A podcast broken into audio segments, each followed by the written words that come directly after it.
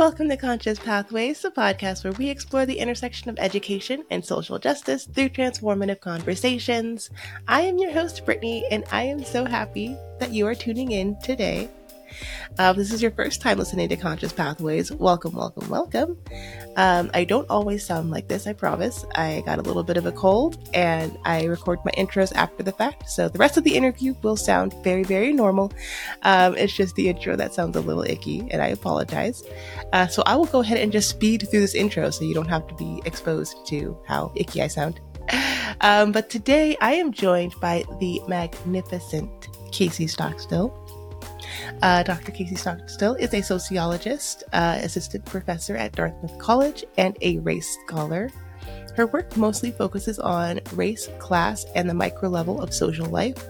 Right now, her research is really focused on childhood, which is why I brought her on the podcast today to talk about her new book, False Starts. It's an ethnographic account on how young children experience segregated preschools.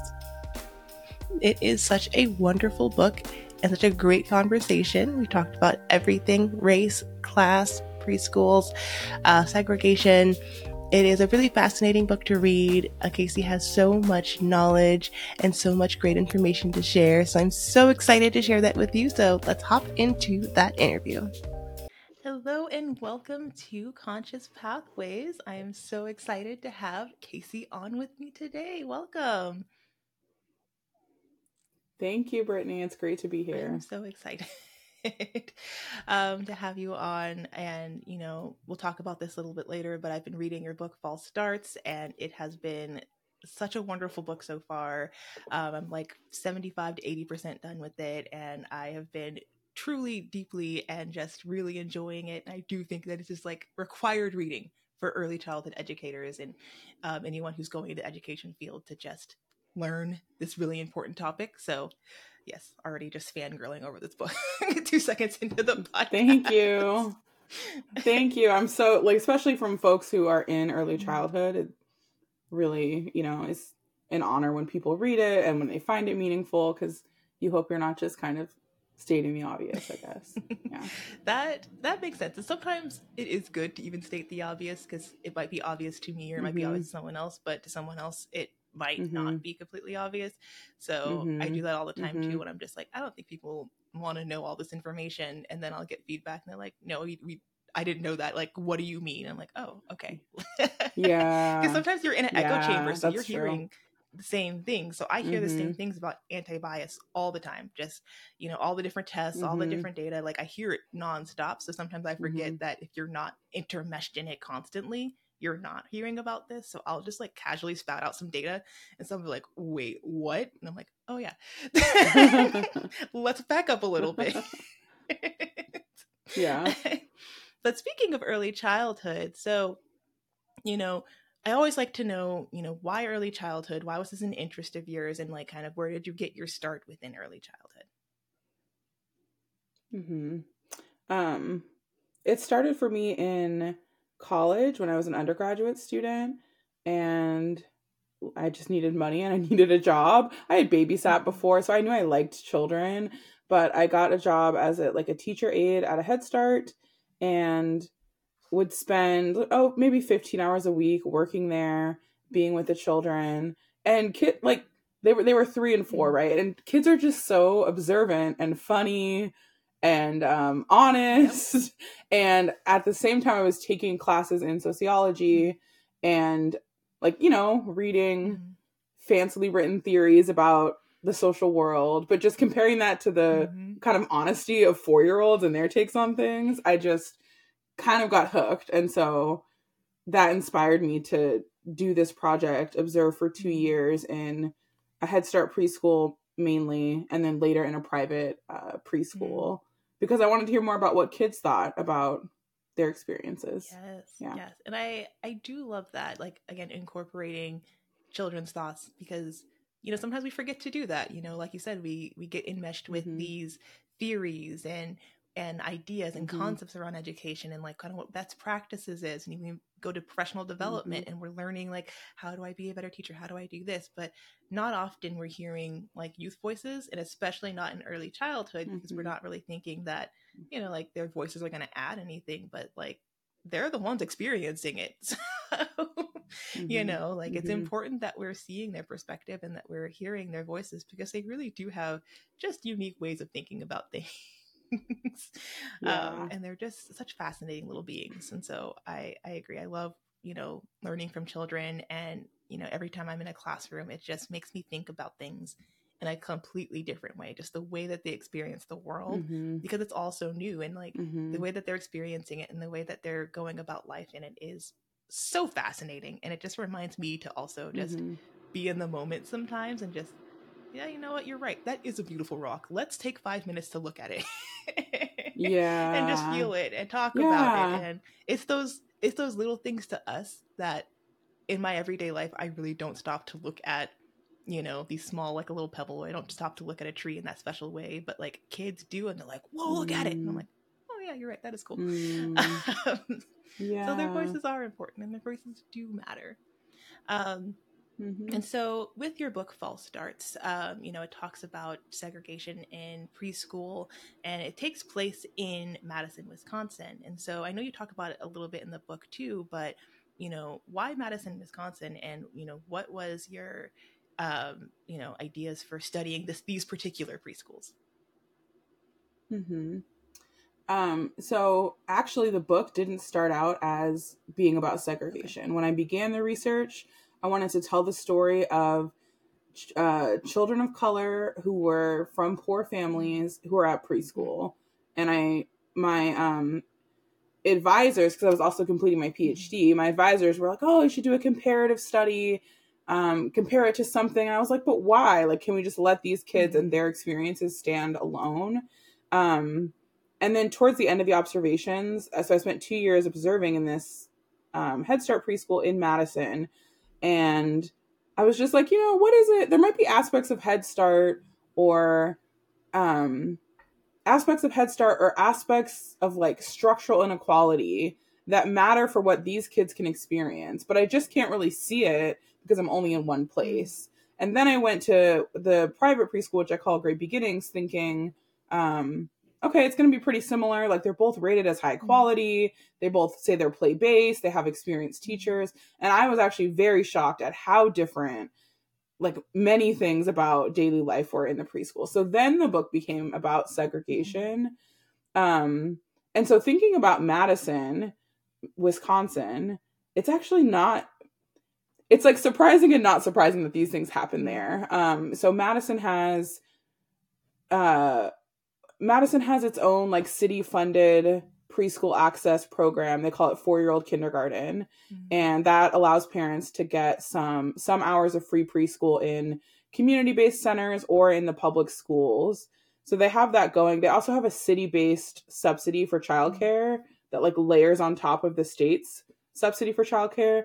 And so those things should be improving access to preschool. Like the should be improving mm-hmm. Poor families' ability to access preschool. And then the other layer, anyone who knows Madison, um, it's a pretty progressive city. Like it kind of has a strong progressive activist base. Sometimes it's kind of out of sync with other parts of the state of Wisconsin. So when you think about all of those yeah. things, it's surprising to kind of point to Madison's segregation, like its residential segregation throughout mm-hmm. the city. And then when you think about preschool, it's kind of kind of disappointing, I guess. Um, and talking to some folks in Madison who've now read the book, they're like, okay, like I guess it's comforting that we're not so out of sync with the rest of the country. But on the other hand, here we are making these investments, trying to make preschool really good, and we've we have these two five star high quality programs, and yet things are really different. Um, so it's kind of a non-answer answer, but I don't think of Madison as like that distinct, like more extreme in its mm-hmm. segregation, or yeah, like an outlier. Basically, it's kind of typical in a lot of ways. Yeah, yeah, and you know when you do look at the data, you know you have data in the book, but you also look at you know if you look at national data too, like the story is similar. Like pretty much what you're saying is that you know mm-hmm. you could mm-hmm. go to yeah. California. You know, I'm in Southern California, and it's even really segregated mm-hmm. here. And so, you know, from my experience, yeah. I've worked in state funded preschools yeah. and I've worked in privately funded preschools. I haven't worked in a Head Start yet. So that's, you know, one area, one aspect of education that I don't have the most experience in.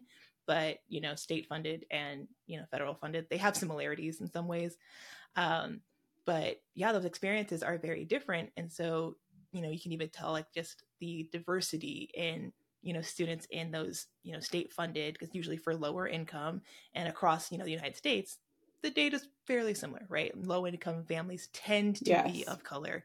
Um, and you know you see in the privately funded preschools it's usually upper middle class you know to you know more very wealthy families that can afford to have privatized preschool.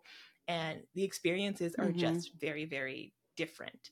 Um, and so mm-hmm you know part of the reason that i was really enjoying reading the book because it did it mirrored those experiences that i saw and i know that educators are experiencing and it's a world that like not everyone gets to see both sides of right so if you're a yeah. if you're a parent yeah. you often don't get to see both sides of you know state funded and privately funded you know you usually get to see one of those and like if you're a student you usually get to see one mm-hmm. of those um, and so it's mm-hmm. it's pretty fascinating to see what those differences are um, and mm-hmm. you know another thing that I did really appreciate the book about about the book too was that you go into the history of childcare, like in the United States.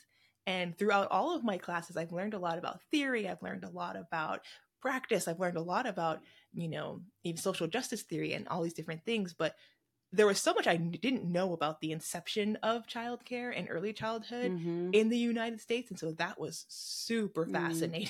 mm-hmm. Just yeah, I kind of went on a fact finding mission about like, am I, my, I was like, you know, let me not differentiate by type. So at first, my I was like, uh, should I only look at things that call themselves preschool? Mm. You know, going back in time in the U.S., what what did the earliest preschools look like? But you actually can't do that because there's such a um, fraught landscape mm. about what group care is. So I just looked for any example of group learning and care. Like when do people get groups of kids together that were under age six um, to care for them, to educate them, or mm-hmm. both? And yeah, it turns out it's been segregated by social class and by race mm-hmm. since the 1830s, pretty much, yep. right? Um, yeah. And that is, yeah, that is wild. And then knowing, of course, of course, you know, we know that, you know, it's been a predominantly you know female dominated field for so long.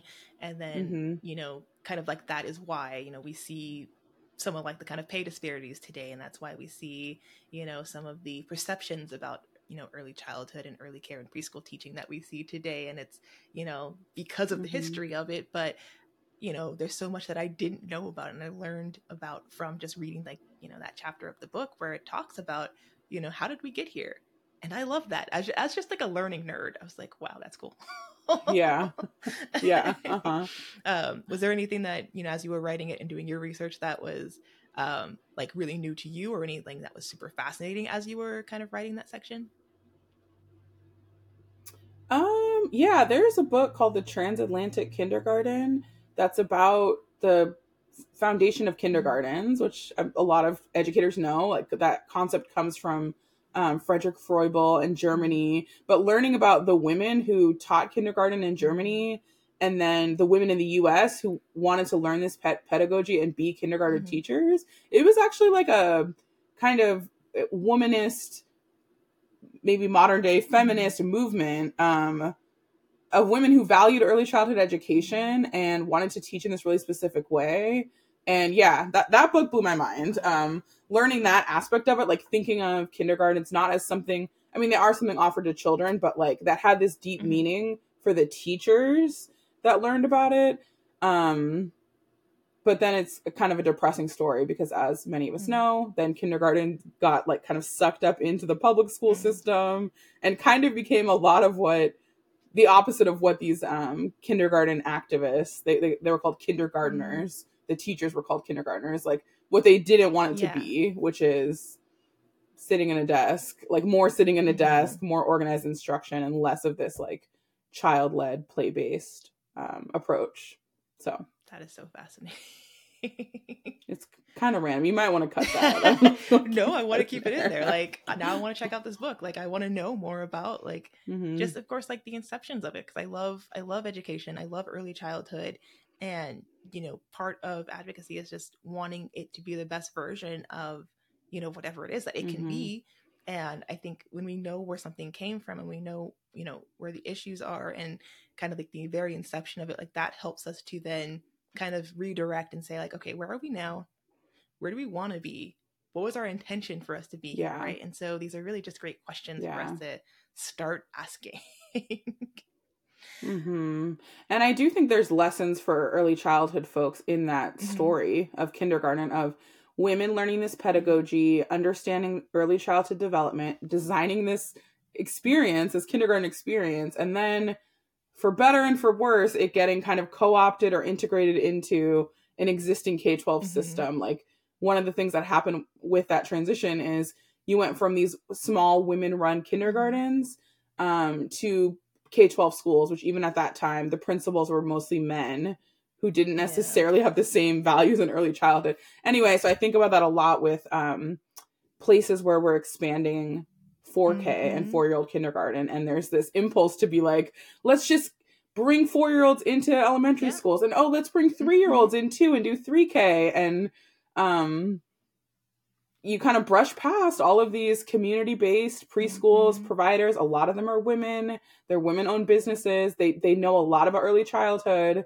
and and it kind of delegitimizes those folks and adds legitimacy to the 4K teachers and also creates these wage gaps where you can make more money doing similar work, right? If you're doing it at the elementary mm-hmm. school versus down the street in a a community based program. Um so yeah. Yes, that's you know, I know there's states, you know, popping up kind of the last couple of years, um, even before 2020, of you know, here in, in, California, we're calling it, you know, universal universal transitional kindergarten, which is pretty much exactly what mm-hmm. you're mentioning, is expanding mm-hmm. transitional kindergarten. So kindergarten generally starts about age five, and so before it was you had to be you had to turn five, you know, at least between September and December in order to qualify or to, yeah, to turn five in order to qualify for transitional kindergarten.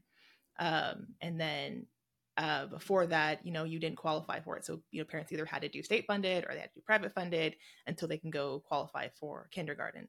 So transitional kindergarten was kind of this like in between area, but it was only for a certain select, you know, group of kids who could qualify for it. Um, and so now mm-hmm. they've expanded that. So all four year olds can go to transitional kindergarten. And so now we're kind of seeing that it's been co-opted is exactly what you're saying. It's being co-opted into this K through 12 space. And we're seeing a lot of hiccups with that because like as you're saying, there's these pay gap disparities. And so, you know, with California, you have to have a, you know, a multi-subject teaching credential in order to qualify to teach TK, even though you have early childhood educators who oftentimes for the most part, actually have degrees in early childhood education, even have advanced degrees in early childhood education, and have been doing this job for multiple years, who suddenly aren't qualified to teach a group of kids that they have been teaching and been teaching very well. Mm-hmm. you know, and mm-hmm. then there's mm-hmm. also a lot of concerns from family childcare and family daycare owners because again that's you're taking out a large subset of their of their business and taking it into transitional kindergarten and then there's also those other, mm-hmm. like the mm-hmm. main concern is, is this developmentally appropriate?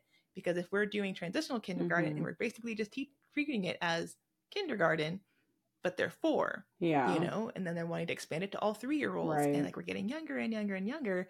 But is it actually yeah, developmentally yeah. appropriate what we're doing? And so there's been a lot of hiccups with like the rollout. I know in California, just that's what I'm kind of seeing and that's what I'm experiencing. But I know other states are trying to roll this out, and so it's just it's fascinating and it's something that you know i know that we are currently advocating for so i'm part of the local planning council and so we are trying to do our best to advocate for those family child care owners. We're trying to do our best to advocate for you know privately owned centers and also for those students to make sure that they're getting still high quality care and that it's developmentally appropriate for where they are in life that they're not sitting at desks all day that they're still getting time to play because that's that's what we know like their learning comes through their play. Um, again mm-hmm. i need to step down off my my soapbox now. I just got all passionate about it. Um so redirecting. Back to the wonderfulness of this book. So you know you looked at two different preschools. You looked at you know the great beginnings which was the privately funded preschool. Um, and then you looked at a Head Start in the area as well. And so, you know, you went through your experiences both on how the teachers treated you and how the teachers interacted with the students, but also, you know, went over this really great kind of nuance with Head Starts in that, you know, it's geared towards low income families. And so there are, you know, really great benefits that you get with that in terms of services and sort of you know more screenings and support in some ways but also that means you know families are hyper surveillanced so can you talk a little bit about just you know these differences between how these families were treated in each program mm-hmm. um yeah and so head start's interesting to me to think about because my sociological take on this is basically what kind of group life and social setting are these classrooms and is preschool for families? Like how do families experience preschool as a social space or as like if you want to be poetic about it which i like to be as if you think of uh, the village it takes to raise a child right? And you've got the family and they take their kid to head start every day. Head start's kind of in their village. What is it like for them? Um and on the family side, um, what I observed is that there's some unintended consequences of policies that are like seem to have the intent of inclusion or fairness and even family engagement, but that just because we can say, oh, this is why we're setting up a home mm-hmm. visiting policy, or this is why we don't want to celebrate holidays at school, mm-hmm. like it doesn't mean that intention will match on to how families experience it. Um, yeah. And so I don't know. I could talk about holidays or the home visits. I don't know if any of those pique your interest more. I mean, they they technically both pique my interest more, but I think it like I said, I've done both. So like I did home visits as a you know uh-huh. a private preschool teacher, and you know oh. that was it was like you know let's get to know your students. You get to know me. I'm in your home, mm-hmm. and so you know i see mm-hmm. the benefit of that when i was working in that setting and then kind of the more that mm-hmm. i'm learning more about culturally relevant practices and the more i'm learning about it i haven't done home visits within the um, the state funded preschool world and i don't know if that was something i don't think that was a practice that we did in that school that i worked with but mm-hmm. i can mm-hmm. see that being something that can be a little off-putting for a family of like well why are you coming here mm-hmm. you know just being really skeptical of mm-hmm. that and so just, mm-hmm. you know, mm-hmm. when I was in the private preschool, it was very welcoming, like, yeah, come on over, come to our house, you know, come see his bedroom, mm-hmm. come see the toys. But I can also see that being something of like, mm-hmm. what, why, why are you doing this? Like, are you going to report us? Like, what are you going to do? Mm-hmm. Um, so if you want to talk a little bit about that experience, like that's something that I didn't experience. And so I'm wondering like, what is the implication with that too? Yeah. Yeah, so home visits are one example. Um, it, Head Start families are supposed to experience two home visits per year the intention of the home visit is to increase communication and closeness between the family, the child, and the school. And it can really have that mm-hmm. effect, right? That like your teacher comes to your house, you you can show her your toys. Um, you just kind of learn things about each other when you share mm-hmm. space, and you know think about it for uh, with preschool. Like the families are coming every day into that mm-hmm. setting, but teachers never see families' yeah. homes. So and so it's just supposed to be like a family engagement practice. Um, but you got to place it for me in in the context of how families experience mm-hmm. privacy and surveillance and this differs a lot by race and by social class um so there's there was variety at head start like it's i don't want to say at all that the mm-hmm. families all hated the home visits or were like felt like they were being mm-hmm. judged um but i think it's telling that um at least at the school that i observed with the home visit um practice they wanted the first one to be at the family's mm-hmm. house and then the second one, the families could choose if they wanted to have it at the at the preschool, at a park, um, at McDonald's, or at their house. Okay. And the school social worker said that most families chose somewhere else for the second home visit. Okay. Um, yeah, and so it just it makes me think a little bit about choice and surveillance. Yeah. And we know from other research and some of us from personal experience that when you're a family in poverty, there's lots of people kind of coming at you with scrutiny um seeing what seeing your life is risky mm-hmm. worrying if your children are neglected mm-hmm. right um there's just a the, the the kind of fear or possibility of child protective services being involved in your life is much closer to home for poor families and for black families and hispanic families and indigenous families mm-hmm. right and so that kind of just comes up for some people when uh, an authority figure comes to visit your house and if you're affluent and white, you might not be in that kind. You might not have a family history of CPS or like really have that on your mind that maybe the teacher will see something that they find to be lacking and judge you for mm-hmm. it. Um, yeah. And so when I went to Great Beginnings, I was like, you know, so what do you guys do here? When when might a teacher come into a family's home? And as a private school, they didn't choose to do home visits. And so that meant that the only time a teacher would come to your house if you were a Great Beginnings kid is if your parents um, hired a teacher mm-hmm. usually to come babysit yeah. you, right? So it's like a a chosen and invited thing. Yeah. It's all in your terms versus a like, hey, this is something you agree at Head Start. It's you agreed to do these home visits as part of being in the program. Yes. Um, yeah. So that's one example, and the other the other one of kind of unintended policy implications was mm-hmm. holidays. Mm-hmm. So Head Start had adopted this uh, policy. I'm not actually sure if it's a federal, like in the federal program or just this Head Start that I was in um, in Madison, but they did not they didn't want the classroom to celebrate holidays unless they got parent permission. So they said you know and the and the point of this is basically pluralism right? That you don't want to make some people feel unwelcome. You don't want to privilege religiously overtoned or even secular holidays that not everyone does. So they said, you can do holidays, but we want you to ask every single parent mm-hmm. first.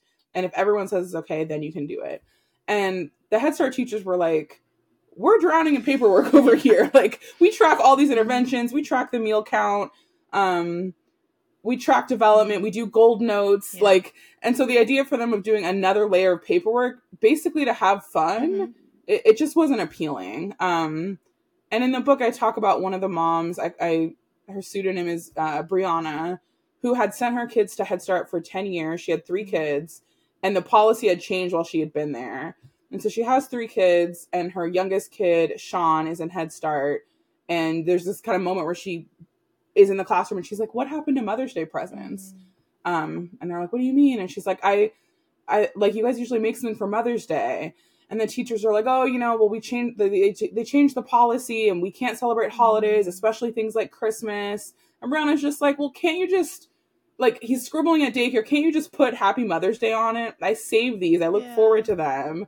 And the teachers are like, we can ask about it. We'll see, but they're they're feeling frustrated because it's like we're here under this paperwork, and this isn't really our priority to make crafts for mm-hmm. you. You know, Brianna and some of the other parents experienced this lack of holidays as like distancing, mm-hmm. you know? Yeah. It could have been Mother's Day could be something that kind of brings them closer, mm-hmm. makes Brianna feel seen by the school, and instead it's like forbidden or mm-hmm. you have to do paperwork. Um, and then the contrast that I saw is going to Great Beginnings, where they're private, they make their own rules, and what they decided is I mean, they didn't do a ton of mm-hmm. holidays, but they did acknowledge Halloween and Valentine's Day. And for each of those, they would have parties the parents would donate, they'd bring supplies, they'd come to the school for the party. Actually, my kid is having, my kid basically goes to a, a Great Beginnings type of school here in New Hampshire, and they're having a Valentine's party tonight that, like, is just, yeah, it's gonna be very cute, but I just keep thinking, like, yeah, here we are having this experience of being able to come together and celebrate and, um, yeah, we're able to do that because it's it's a school of mostly affluent and white families. So. Yeah.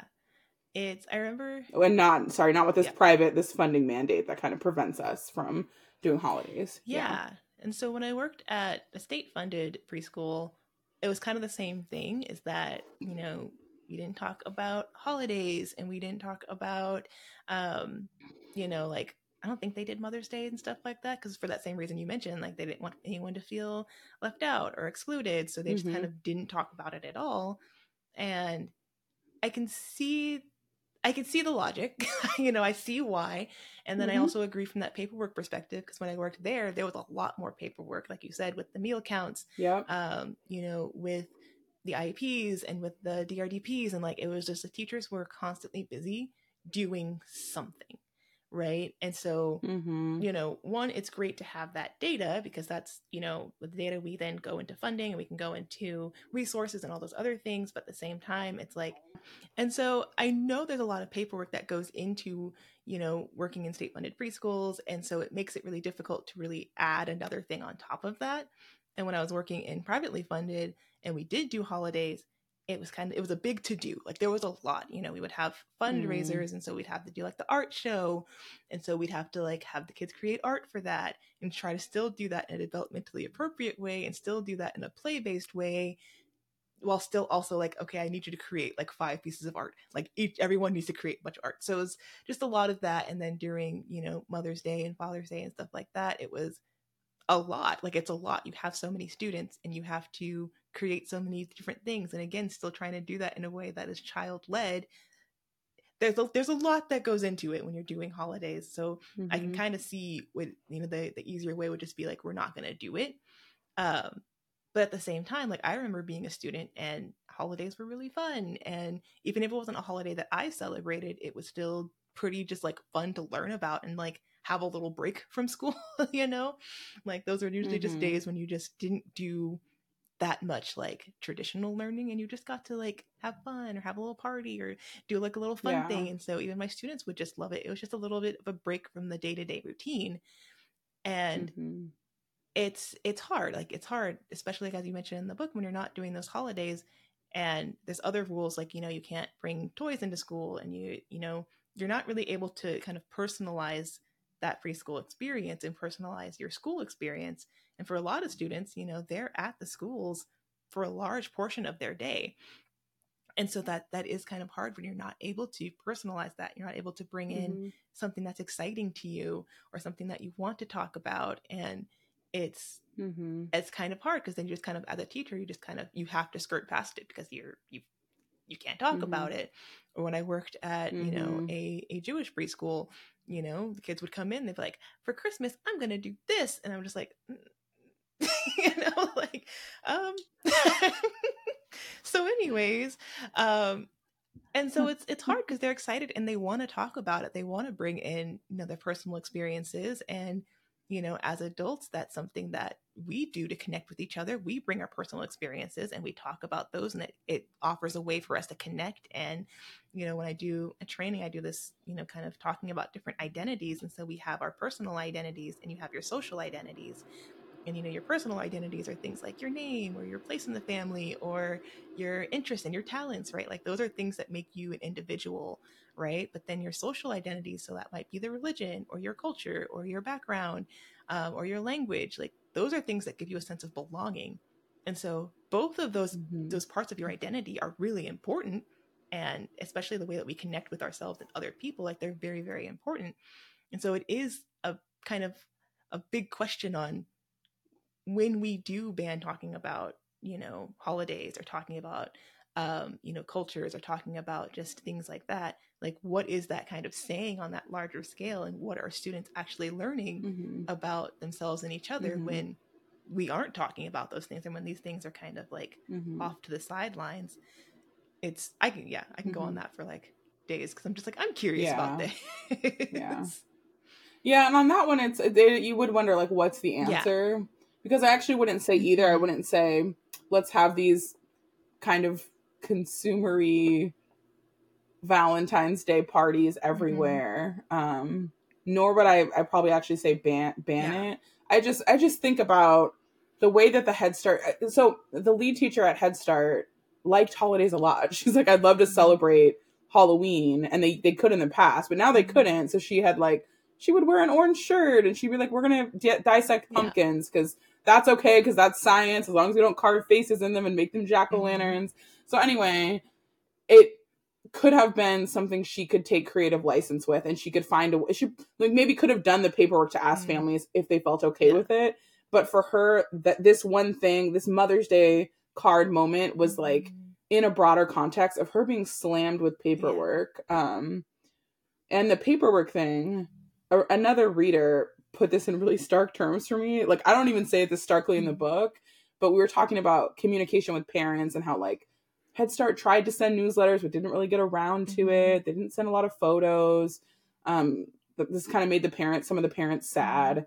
But they had to do all this paperwork for the state. Yep. And so then I go to Great Beginnings and I'm like, what paperwork do you do? And I see that they send um, monthly newsletters like clockwork, They send a weekly email with here's everything we did, here's pictures of your individual children. They would write down who napped at nap time, which was not required by like licensing. Mm-hmm.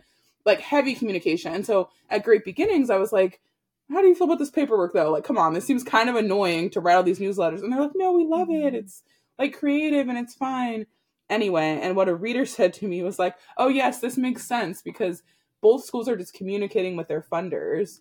Head Start's communicating to the state who's funding it, and the private preschool's communicating to the parents because the parents are funding the preschool. Yeah. I was like, I mean, yikes. Yeah. Basically, yeah, you're not wrong. yeah. Yeah. Yeah. No, that is super fascinating because again, I in my private preschool, you know, world, I did a lot of that. I did a lot of newsletters and, you know, we used this app where you could communicate with, you know, the parents and I would always like, every day I would write these like paragraphs to the parents and just like, okay, this is what we said at circle time. This is the activities we did and this is how it connects to the preschool foundations. And so it's not like I didn't have a lot of like mandatory paperwork that I was doing within the private preschool, but I did still do a lot of like paperwork and a lot of things and a lot of documentation. Yeah. yeah. And we still did parent teacher conferences. Yeah. And so we still did a lot of things and like lesson planning and stuff, but it wasn't required. So the stress of it was less because it was just something mm-hmm. I was doing mm-hmm. because I kind of wanted to do it. It wasn't required of me. Like, you know, my director mm. never said, mm. I need you to write newsletters. I need you to do this. It was just oh yeah, like parents are curious about what we're doing and they're asking me questions, so mm-hmm. let me tell you what we're doing. Mm-hmm. Rather than, you know, mm-hmm. in that state funded preschool, it was mandatory. So again, you know, in order for them to have funding, they have to do these different things and it does take up and because mm-hmm. it's mandatory and because it's you know, it's more like government forms and government paperwork. Like it's not fun. Like doing mm-hmm. DRDPs isn't mm-hmm. fun. And it know? can it can it can also undermine trust and make the teachers feel not trusted and not supported. Yes. So the lead teacher at Head Start, Miss Roxanne, she had her bachelor, she had eight degree eight years of mm-hmm. experience. Mm-hmm. She knew her stuff. And her perspective was like, I know what's developmentally appropriate. Mm-hmm. I know how to engage with the kids. And I would say she was totally right. Like she was great with them. But she's like, but I spent half my time doing paperwork yeah. about what I'm going to do with the kids and then what I did do with the kids.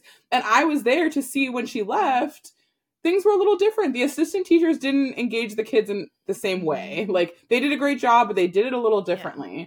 So from a policy perspective, it's it's just kind of ironic that like we layer on this paperwork to feel like we're getting our money's mm-hmm. worth out of something some intervention that's been funded but it can have the consequence. I mean, one, it layers. That's the other thing. Each individual program is like, let's do a dental hygiene intervention.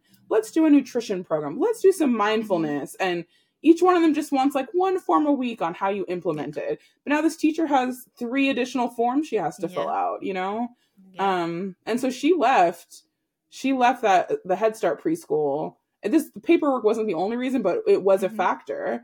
And she's she went to a preschool with um children who weren't in poverty and with a director that didn't i mean not it wasn't state funded and then she said she had a director that trusted her would come and observe from time to time and be like oh great you know what you're doing like i don't need to see the lesson plans i see that yes. you you know respond to kids interests and you know know how to engage and that like trust in her skill and her work meant so much to her yes. as a teacher um so it just it bums me out that like she's so talented mm-hmm. and you know, the Head Start kids kind of lost her experience. Yeah.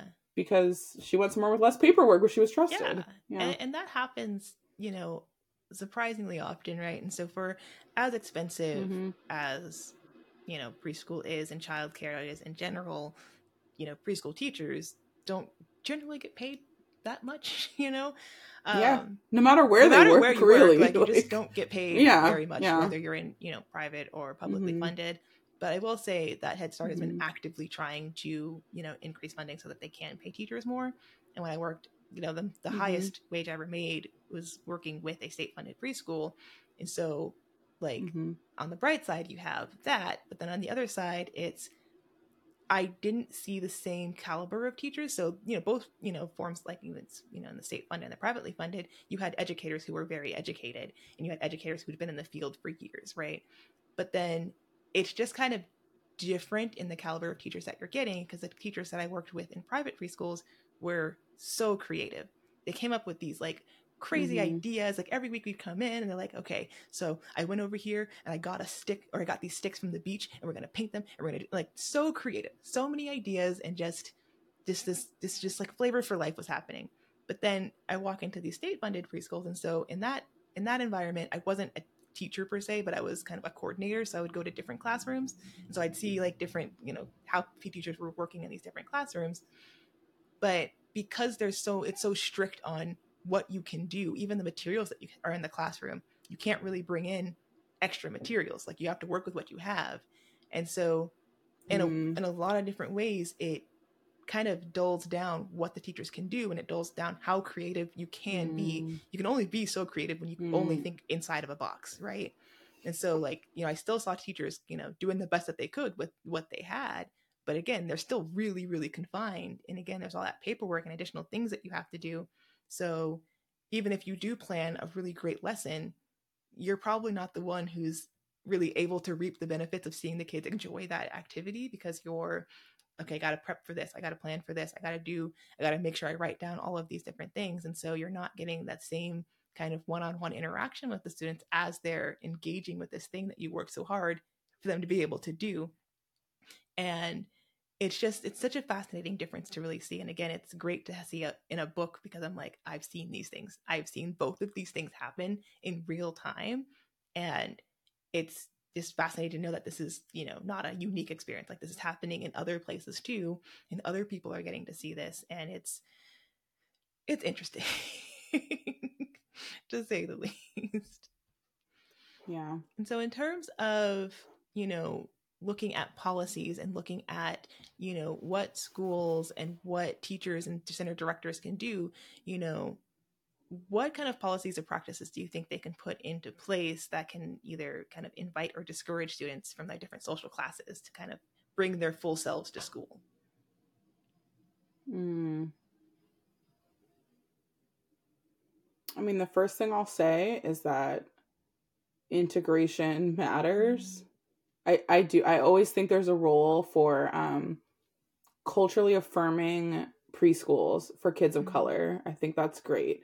Like if it's kind of on purpose and you know, you're like we I, I have a program where we speak all in Spanish and the families are all Mexican and we can share our culture here and you know, I think that's great. Um there's some preschools that are like for black mm-hmm. children and they're really pro black and like great representations of all the awesome things about being mm-hmm. black. Like I would love to send my kids to a preschool like that. And I think they can do real good. There's empirical evidence that they um, can be really beneficial for children. So that's great. But accidental racial segregation mm-hmm. where we just like it wasn't on purpose it wasn't for the goal of like affirming the identities of kids of mm-hmm. color um and then class segregation for me there's no role for that. Mm. There's no actual reason for it. The Head Start's reason for class segregation, right? Because to Head Start programs, 90% of the kids are supposed to be in mm-hmm. poverty mm-hmm. in most Head Start centers. Um, the reason to do that is because it's efficient. Mm. Because we want to bring these services to kids in poverty. We want to give whole child supports and whole family supports, and it costs money to do mm-hmm. that. So I think the logic is like, well, let's put 17 poor kids in a class, and then we can bring all of these supports to the one room and my research suggests that there's many unintended social consequences of like clustering kids in that way. Um, and I think it's convenient for these programs that are, have all affluent children. Like, I don't think there's a good reason to have programs where all the children are middle class. So, so sorry to your question, like the intersections of race and class in early childhood education. I think there is an extremely like important benefit to working to create more integrated programs. And I think social class is actually the easier way to start because that, that will help with some providing some access to um, poor families of color mm-hmm. as well. But because mo- many preschools in the US are privately funded and privately operated, like the cost and subsidy issue, like that is going to be a yes. barrier. And so preschools have to meaningfully think about, especially the private mm-hmm. programs, how am I making this program inviting and accessible yes. to to poor families? Um, and there's different like there's different categories, right? There's poor families that might qualify for a subsidy, so then you're dealing with like and i know it's not easy but you're dealing with all the issues of preparing to accept the subsidy um, doing all that paperwork and then there's also this role i think we don't talk about enough of um, middle income families yes. like not affluent families but families that do not qualify for mm-hmm. subsidies and they also cannot pay $1500 a month in tuition yeah. right um yeah i think it's i think it's like in a sneaky way making the class segregation we do see in preschool much more mm-hmm. extreme so that the families in my field site at great beginnings like they weren't middle class they were upper middle mm-hmm. class or affluent like taking vacations to disney world second yeah. homes you know so so anyway if you're a center director like think about is my program inviting and accessible mm-hmm. to low income students and to middle income students um yeah and great beginnings they were like yeah we accept this the childcare subsidies but we we don't have any families that use them and we had one but they didn't stay very mm-hmm. long and for me being in the, being there and observing um over the course of the month i'm like i kind of get that because the vibe in the school was like catered to families with money they have things like um parents night out where you bring your kids on a saturday and you pay i don't know how much maybe 20 or 30 bucks um so you can go on a date mm-hmm. night right which is just a super like classed experience like the idea that you someone has $30 for date night and they have somewhere to go um just to go spend money or be on a yep. date right having fundraisers having mm-hmm. donation drives um can kind of send a message that like of course everyone here has extra to give yep. and is not actually in need so just just kind of thinking like what might your school be communicating about who it's for and if you've dealt with a financial access access piece how can you make it socially inviting to mm-hmm. people who don't have a lot of extra money, basically. Yeah. Yes. yes. I think that is such a great point because obviously the subsidies are great and, and one of the beautiful things that I think about when I think about early childhood is that there are so many different philosophies. So if you want to do, you know, fully play based, or you want to do Montessori, or you want to do Reggio, or you want to do, you know, whatever it is, like you, there are so many options, right? But that's only for a certain subset of families who can afford to mm-hmm. have that, mm-hmm. right? That idea of voice mm-hmm. and choice, right? you have to have money to have voice and choice, mm-hmm. basically. And if you don't, mm-hmm. then you get Head Start, you get nothing, right? Uh, or you can get subsidies mm-hmm. to go to either, you know, family child care, or you can go, you know, to a private funded, you know, school that accepts subsidies. And again, there's so much that goes into mm-hmm. accepting those subsidies, and there's so much mm-hmm. paperwork, and it's mm-hmm. it's often has a lot of work for like very little benefit to the actual, you know, child care, you know, owner or provider, right? And so you don't see totally. a lot of them utilizing it because it's frankly a pain in the butt. So, you know, mm-hmm. that also, you know, decreases access. And so, you know, but there's also that idea of like, okay, so so now you have a child, a low income child in your, you know, in your center. Great. Now what? How do we make it inviting? Exactly what you're saying. How do we make sure that the families feel like they're welcome there, that they feel like they belong there? How do we make sure that the child feels like they're welcome there and that they belong there, right? So if you accept one subsidized, you know, childcare thing and everyone else in your classroom is, you know, white upper class or affluent children and then you have this one poor black child you can't just you can't just like okay welcome to the class have fun there are things that you have to mm-hmm. put in mm-hmm. place to make sure that everyone's feeling welcome that they mm-hmm. belong right because then you're not going to see people mm-hmm. utilizing that because they don't feel like they belong there mm-hmm. and that's looking at you mm-hmm. know our teachers in the classroom there's going to be some additional training that you're going to need to do in order to make sure that you are incorporating practices in that classroom that are culturally relevant, culturally sustaining, culturally responsive, um, that you're incorporating, you know, books in your classroom, and resources in your classroom, and toys in your classroom, right? And that you're talking to these families. Like there's so much that goes into it. So you can't just like do it and then walk away and be like, okay, I did a good deed. Like I have low totally. income students in my classroom now. Wonderful. It's like, well, well, no, like, you know, like mm-hmm. you can't just have one of them and say you've met your quota. Like that's weird and wrong. So there's just things yeah. that need to go into place in order for that to be right. actually effective and it actually have the benefits that we know that it can because we know that when schools mm-hmm. are fully inclusive the benefit to all of the students and all the families is so immense right we know there's a lot mm-hmm. of learning a lot of really great opportunities and beautiful things that happen when we have fully inclusive environments and fully inclusive schools. And so, like you're saying, that's looking at socially, that's looking at, you know, class, that's looking at race, that's also looking at, you know, special needs, that's looking at ability, right? So when we have schools that are fully inclusive, it's a beautiful, amazing experience. but it does take work to get Mhm. there. Yeah.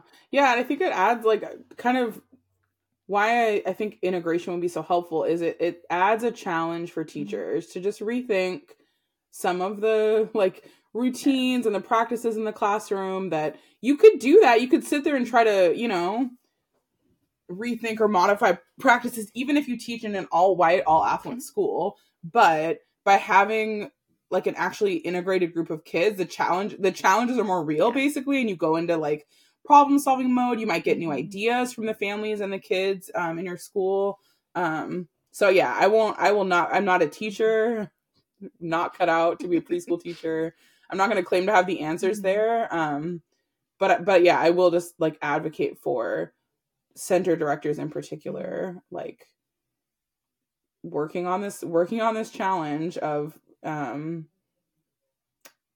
being open and available to a broader range of families because i do think that matters i think there's this thing in ece probably because of um quality rating and improvement systems right and some of these checklists that want you to have culturally diverse books Yeah. and like diverse food in the in the house area which does Yes. matter like i'm not saying take that stuff out but it leads to this okay we have the colors of Yeah. us we have sushi in the play area Yeah. like check um and from uh, head start did those same things from what i observed like that is not a substitute for Mhm. real challenging messy conversations that you have directly with children and with families about like the real people basically like we can't put in these abstract things as, as materials and books and just have them available in the Mhm. classroom and think that that is sufficient to like make the space inclusive so Exactly, exactly. Like yeah.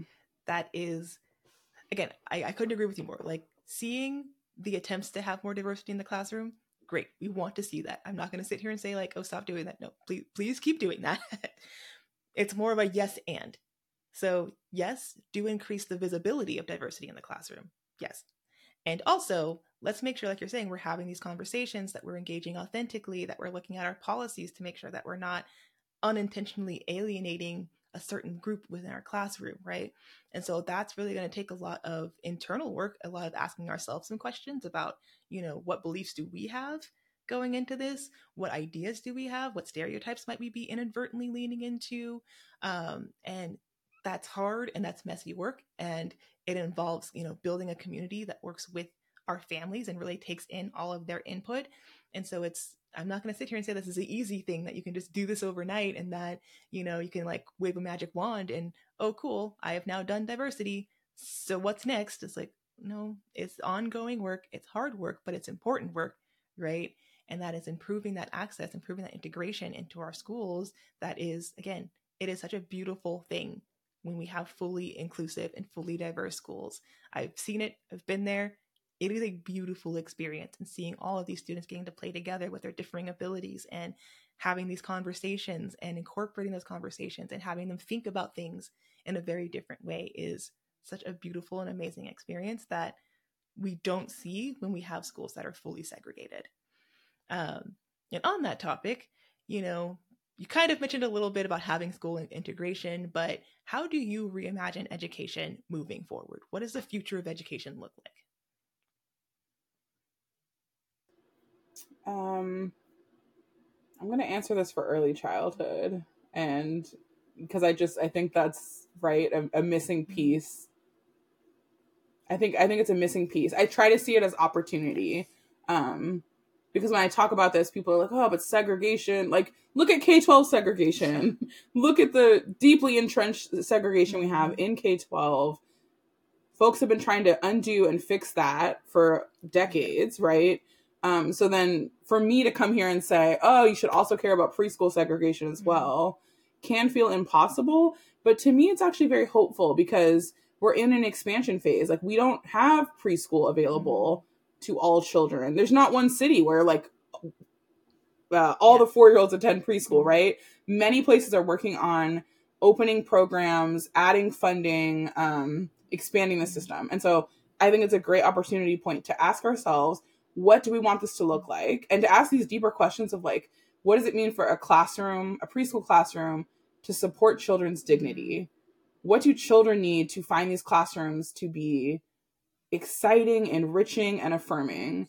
and I do not think I think like there's some merits to them, but I don't think we have that captured in uh class mm. or in the environmental rating scale or all these things yeah. we use to then assign stars and mm-hmm. colors to like preschool. So I don't think that our quality metrics are the answer yeah. here. I think we can still ask for questions and educators and like center directors can, you know, just continue to touch base with like what their vision is for fully educating children. Yes. And then I think that we need to consider race and class integration as part of that. Yes. Um early childhood is not like uh, some weird post-racial utopia where kids won't see won't see color unless we tell them about we reveal the fact of racism to them. Like it's it's completely embedded in all the structural racism that the rest the rest of us are dealing with. Um so anyway i yeah we, we need to like about 70% of kids go to preschool in the us that means we have to build a lot more yeah. many more preschool environments. And I, I would love to see them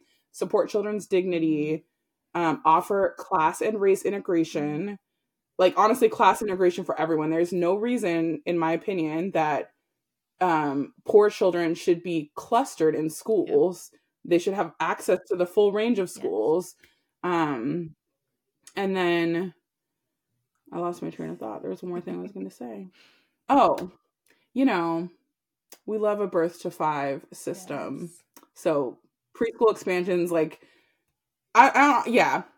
I, I don't want public schools to be the drivers of no, envisioning what preschool should look like. I think it's really, I think it's really dangerous, um, because K twelve principals don't always get early childhood as a like a special time of life. They don't understand these principles mm-hmm. necessarily. A lot of these buildings are not built for three and four year old bodies, and they're definitely not built for two year old bodies.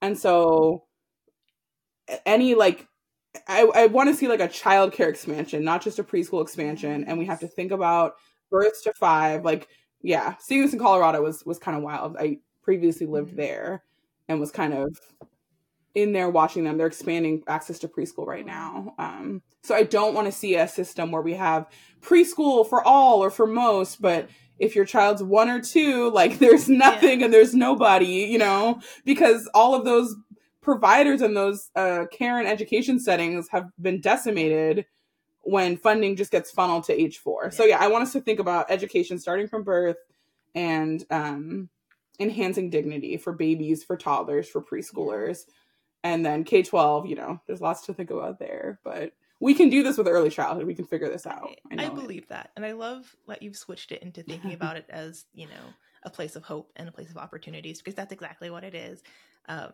we can get discouraged by it, but it, it is a space of hope. Like there, we have such an opportunity to refine the field and make it inclusive and really change it for how we see early childhood to be. And I know we have, you know, something here. I think it's kind of national, but you know, the P3 alignment. So it's like prenatal to kind of third grade, really incorporating that all mm-hmm. of that early childhood mm-hmm. frame. Mm-hmm. And we can't forget about our infant and toddlers. Like their education is also important. Mm-hmm. And infant toddler teachers mm-hmm. are teachers. Like they are important and they mm-hmm. provide such a valuable, you know, environment and opportunities for these, you know, young growing minds. And so, yes, incorporating that and really just thinking of early childhood, you know, not just preschool, the whole the whole thing, all of it is such an incredible mm-hmm. time of life and there's so much learning, there's so much growing.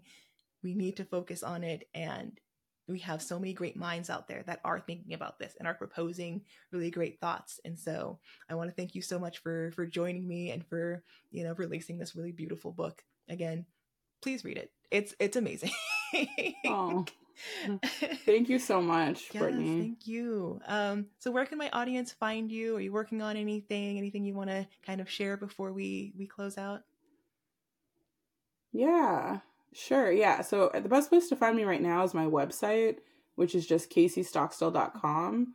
Um, and what I'm working on is I did a follow up study, asking, like, taking the questions that arose when I spent these two years observing um, preschools in Madison. I just wondered, like, what do these patterns look mm-hmm. like if I if I was able to engage with more schools? And so I um, was fortunate to get about 60 private preschools in Denver to participate in a study where like I did a survey of the directors. I interviewed uh, teachers of four year olds at those same centers. And then I'm doing like a content analysis of their websites and how they market themselves to families. So the big questions are basically like, how do, when we divided these schools and think about the race and the class mm. Of the students they serve, yeah. you know, what diff- what differences might we see in how they engage with families, how they set up teachers' uh, work experiences? Mm um, and how they organize children's time. So I'm actively analyzing that right now. That's been really fun, and I'm hoping that I'll be writing some stuff about that soon. So my website's the best place to kind of see what's coming out on this project. Awesome, awesome. And I will put that in the description box or the the show notes so you can kind of check that out and see what Casey's up to. Um, and then if you want to check out um, her book, I've added it to my kind of bookshop link, so it'll be right there. So you can click on it. and It says you know conscious friends. So all the the book people that I talk to, I'll try to add their books to that, so it'll all kind of be in a nice little little contained box. So please go check mm-hmm. it out. And thank you so much, Casey, for joining me. It was such a pleasure speaking with you and just being able to fangirl over this book has been amazing. Um, and thank you so much for joining. You're welcome. Thanks, Brittany. This was really, really fun and enriching. Thank you so much. Yay. Thank you for tuning into Conscious Pathways. Please like, follow, and subscribe to Conscious Pathways wherever you get your podcasts. Don't forget to share or leave a rating. It really does help the podcast to grow and reach more listeners just like you. Um, if you are interested in checking out Casey's book, False Start, you can click the link in the show notes or the description box. Uh, it'll take you to my bookshop.org uh, platform, and you can check out all of the books that's under Conscious Friends. So, any books that I have talked about or any authors I've talked to, their books will be linked directly there. Um, by purchasing the book through bookshop.org, you are supporting the podcast and you're also supporting independent, locally owned bookshops. So it's a really great way if you want to um, just support beautiful things just like this and like small bookshops. Uh, so you can click that link below. Until next time, navigate your conscious journey with courage and kindness. I'll see you then for more transformative conversations in education. Bye.